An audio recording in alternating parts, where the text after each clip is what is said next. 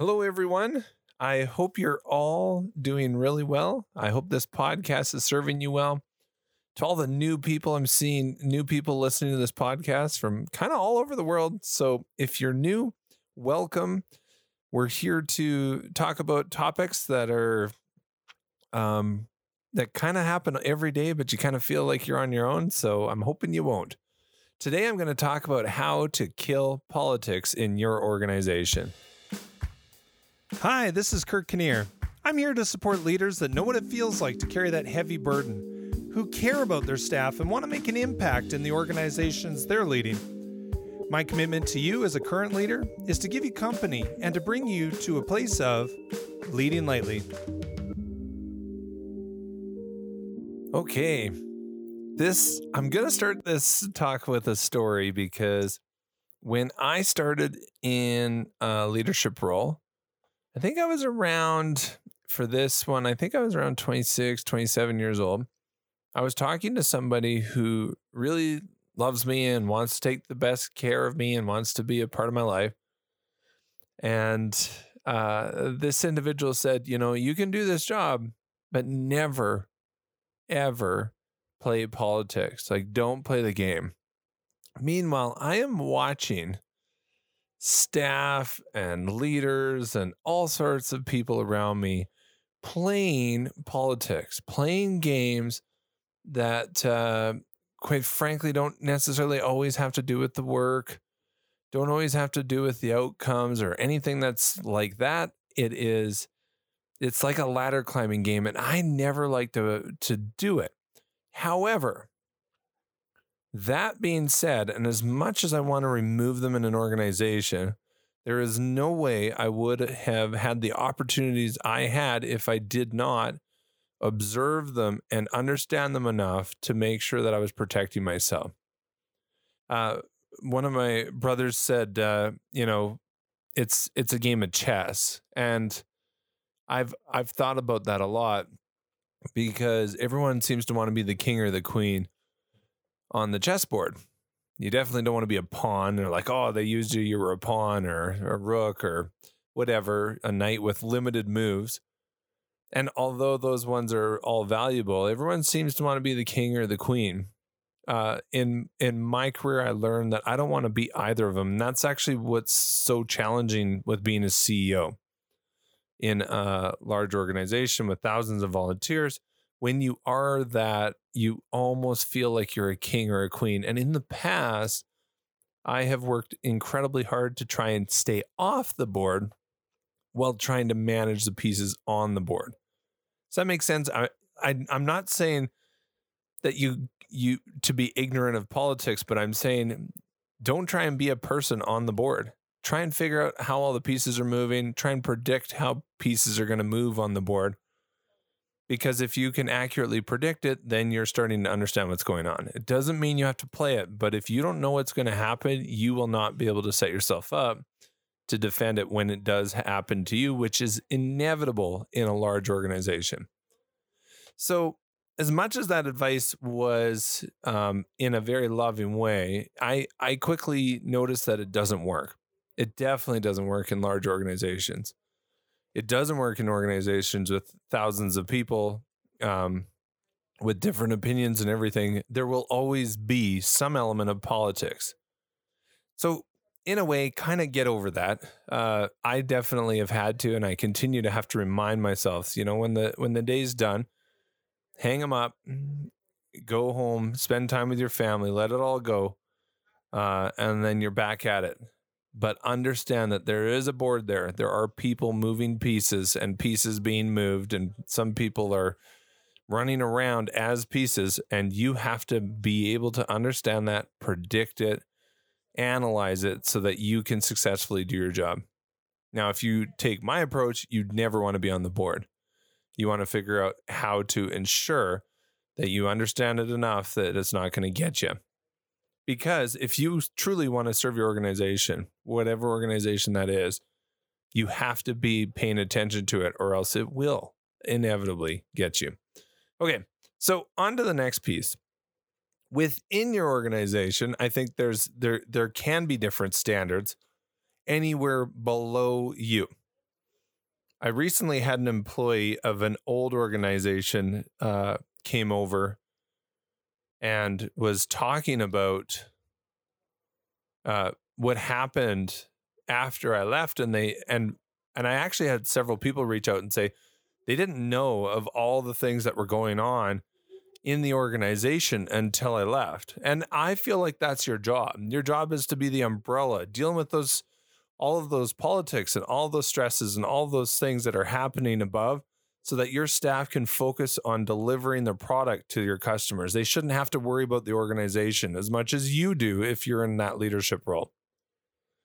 However, that's looking up. Again, understand it, control it, protect your staff from it. That is your job. Stand up for what's right and and don't back down when you know there's a moral issue or something like that. Do not back down. That's your job. Now, looking down, politics destroy organizations. Uh, I, I like while they're always pres- present and they're ever prevalent in many organizations. Your job, if you choose to try and eh, uh, do that, is to reduce the level of politics in your organization. I've struggled with this a lot. I do not put up with politics. I, I get very frustrated. And and the best way that I've gotten or I've learned how to manage them better is to think of every relationship as having strings to different relationships, different organizations, and everything. And you analyze each of those strings. So that's what somebody says about something else. Some strings are work related, some strings are personal related or career career related. And you identify those. So almost like you visualize a, a web in your head and you say, was this comment what type of string was this comment? Was it a political comment or was it work focused comment? When you're pushing through issues, if people revert to personal issues on a regular basis, in my opinion, that is politics, unless those personal issues are directly affecting how people do their job. An example is snowballing an issue. So if you say, you know, I saw that you were late to work, and the response is, well, nobody cares about me. And, you know, you're snowballing it. You're turning it into a personal issue, and you're, as the boss, just trying to deal with the problem. That is exhausting. And I have such a low level of tolerance for it. I even get mad at myself when I get sucked into uh, thinking like that because everybody in your organization needs to be focused on their jobs, doing their jobs, doing the best at their jobs. And if you have a good performance review process, doing their best at their jobs, they know that they will be recognized and eventually will be promoted if you have a fair discipline process, they know that they don't have to worry. They just have to report things properly so that everyone can do their jobs. And boom, politics start to become less. The more, imp- the reason I think it's very important as a leader to be very aware of politics, not to ignore them, not to play them, but be very aware, is so that when you're working through issues with individuals, you don't bite on those political strings. You don't grab them and pull on them or play with them. When people snowball an issue and they turn into being about somebody else or about getting a new job or whatever, you snuff it out almost immediately because you are getting more and more clarity on when people are walking down the political paths and when they're actually focused on their work. So that I, I, call it snowballing, but it's it's basically it's basically diverting whatever the issue you're trying to resolve into a personal issue. And don't kid yourself, we all do it. It's I'm not talking about there's any individual that doesn't do it. It's just once you are aware of it, you will work harder on making sure that you're not doing it and making sure that your staff don't do it. Um and and kind of in in my view, if people need the support to do their work. Let's say they need to be able to read better. Uh, like I'm picking a real basic thing, but they your job is to give them the tools so that they can read better. But if they have an emotional or a trauma related issue, your job is to give them the support but it's not your job as a leader to carry them through that. You're checking in, making sure that the experts that can carry them through that are in place or at least were offered. That's your job. And that's another place where I've seen leaders get sucked in, including myself, where I start feeling responsible for other people's personal decisions. Their the and the outcomes of their personal decisions. And then finally, the other reason that I think it's incredibly important to be aware of politics and to understand it is the better awareness you will have with the political situations that you're facing, the the better clarity you will have on how they're affecting how you're thinking through solutions. If you are politically aware but job uh, focused, you will always find yourself focusing on what is the truth of the matter. And it has nothing to do with anyone else or what people have said or anything. If you are focused on the truth, you are focused on getting clarity around what really happened, you have taken some great steps to reducing politics in your organization. I hope this helps you.